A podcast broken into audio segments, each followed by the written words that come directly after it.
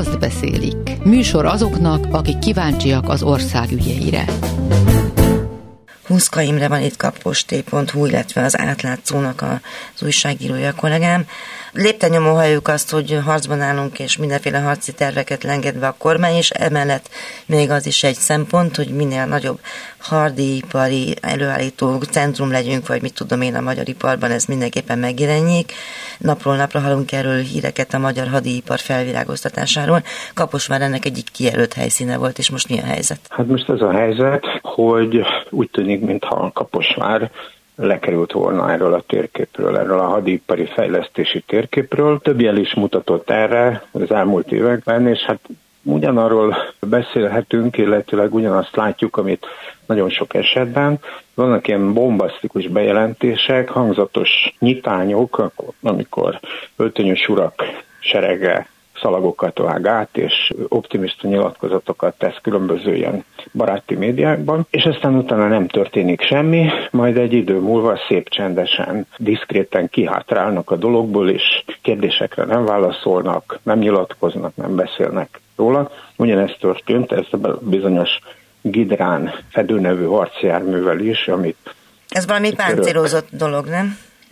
Igen, ez egy ilyen páncélozott gyalogsági támogató csapatszállításra és hát több funkcióra alkalmas gumikerekes harcjármű, amit a török Nurol Makina koncern gyártott, és amiből a Honvédelmi Minisztérium ígérete szerint 2020-ban hangzott el ez az ígéret, 350 darabot fog rendszerbe állítani a honvédség, és az ütemezés pedig úgy volt, hogy az első 50 darabot azt a török partner gyártja Magyarországon, illetve Kaposváron szerelnek be híradás technikai eszközöket, kommunikációs eszközöket ezekbe a járművekbe. Hol? Egy meglevő gyárban, vagy műhelyben, vagy pedig? Hát ez egy, igen, ez egy érdekes kérdés, mert fejlesztési területként volt megjelölve Kaposvár. Ehhez képest egy korábban a belügyminisztérium cégének, a BM Heroesnak a elhagyott telephelyére költöztek be, tehát valójában nem történt fejlesztés. Folyamatosan arról kaptunk jelzéseket, hogy nem folyik itt semmiféle munka. Tehát volt a nagy hangzatos, bombasztikus bejelentés, és aztán utána nem történt semmi, alig-alig volt mozgás ezen a telepen, olvasói jelzésekre, aztán én is néhányszor kimentem és próbáltam körülnézni, tehát diszkréten a biztonsági örök, hogy ne nagyon fényképezzek, de aztán barátságban elváltunk. De Azért az átlátszó mozgás... cikketben azt írott, hogy mégiscsak volt ott mozgás. Ugye a honvédelmi miniszter meg az egykori vezérkari főnök is járkált arra, szóval, hogy ami a mozgást hogyne, illeti. Hogyne, hát annál is az egykori vezérkari főnök így van, a honvédelmi miniszter is többször volt itt, és elég nagy hírverés volt ezek közül a gidránok körül. Tehát Szalai Bobrovicki Kristófról és Ruszin Szendi Romuluszról beszélnek, mint van, a miniszter és a volt vezérkari főnök. Így van, és ők tényleg valóban úgy tűnt, hogy nagy reményeket fűznek ehhez a járműhöz, illetőleg ennek a kaposvári gyártásához. És aztán az történt, hogy mivel szintén az átlátszóba jelent meg korábban, hogy az első 50 darabnak a megvásárlásához nem közvetlenül a Nurol Makina török gyártótól szerezték be a honvédség, hanem közbeiktattak egy NER Csókos László cégét, ezt a bizonyos HT Division nevű céget, amit aztán később Szilászló eladta többségi tulajdonát török üzletembernek, Szuet Karakusznak, aki azóta is az ügyvezetője, viszont a HT Division honlapjáról, hát nem túlzás ezt a szót használni, kipucolták a gidránt. Tehát egész egyszerűen minden, ami korábban ugye lényegében teli volt, hiszen ez volt az egyetlen fontos projektjük. Minden a Gidránról szólt, fotók, képek, akciók, kiállítási részvétel, bemutatók, ismertetők, stb. Ezt egyszerűen eltüntették, olyan szinten, hogy még a Facebook oldalukról Photoshoppal egy ilyen akció, Facebook borítóképükön egy ilyen akciódus fotó jelenet látható, amint rohamoz egy egység, támogatják drónok, és támogatják ilyen Gidrán nevű járművek, és ezeket a gidránokat egyszerűen kipucolták onnan a képekről, és egész egyszerűen továbbiakban nem is beszéltek róla.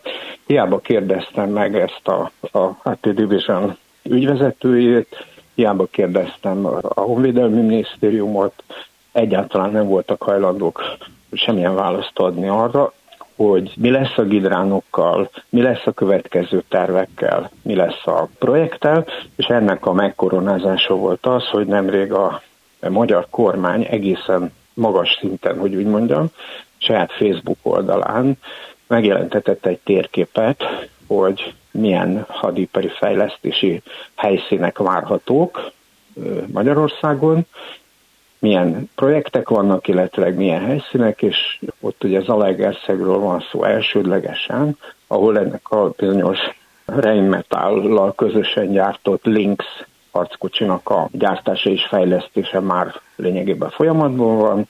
Gyula az Airbus helikoptergyárával és Várpalota van még megjelölve, mint nemzetközileg is jelentős lőszergyár fejlesztés, és Kaposvár erről a térképről teljes mértékben lemaradt, tehát úgy, úgy tűnik, hogy a 2020 végétől folyamatosan hangoztatott adipari fejlesztések köréből Kaposvár ki fog maradni. És ezért bánatos a város? Lehet igen ezeket hallani, mert úgy arról volt szó, hogy nem csak összeszerelés folyik majd itt, hanem valamilyen fejlesztő munka is, amiben nagyon bízik, bízott a város és a városvezetés, hogy az az újraiparosítási program, amit Szita Károly nagyon gyakran emlegette különböző ilyen programbeszédeiben és nyilvános megszólalásokban, annak ez lett volna az egyik pillére az ő elmondása szerint, és most ilyen magyarázat és mindenféle háttérinformáció nélkül úgy tűnik, hogy egyszerűen csak úgy lehagyták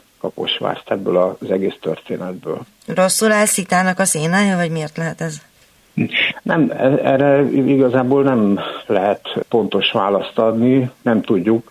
Sok ilyen jel van, hogy Szita Károly úgy általában Kaposvár, tehát a kaposvári Fideszes politikusoknak nem nagyon, nem nagyon jó a lobby ereje. Tehát itt helyben valóban megingathatatlannak és mozdíthatatlannak látszanak, de már akkor, amikor, amikor arról van szó, hogy hogy kéne itt a térségnek a tágabb értelemben Dél-Dunántúlnak az érdekeit képviselni, akkor, akkor általában mindig hátrébb sorolódnak. Nem véletlen, hogy az egész Európai Unióban az egyik leginkább leszakadó és leginkább úgynevezett fejlettségi csapdában lévő régió az, az a Dél-Dunántúl. Mert ugyanez a helyzet így kicsit tágabban Kaposvár környékén is, hogy fejlesztések, iparfejlesztés, infrastruktúrafejlesztés tekintetében mindig, mindig hátrébb sorolnak bennünket. Hát akkor feltettünk egy újabb kérdést, amire talán találunk majd valamikor választ. Köszönöm hát, szépen. Nagyon reméljük, igen, én is köszönöm. Azt beszélik. Műsor azoknak, akik kíváncsiak az ország ügyeire.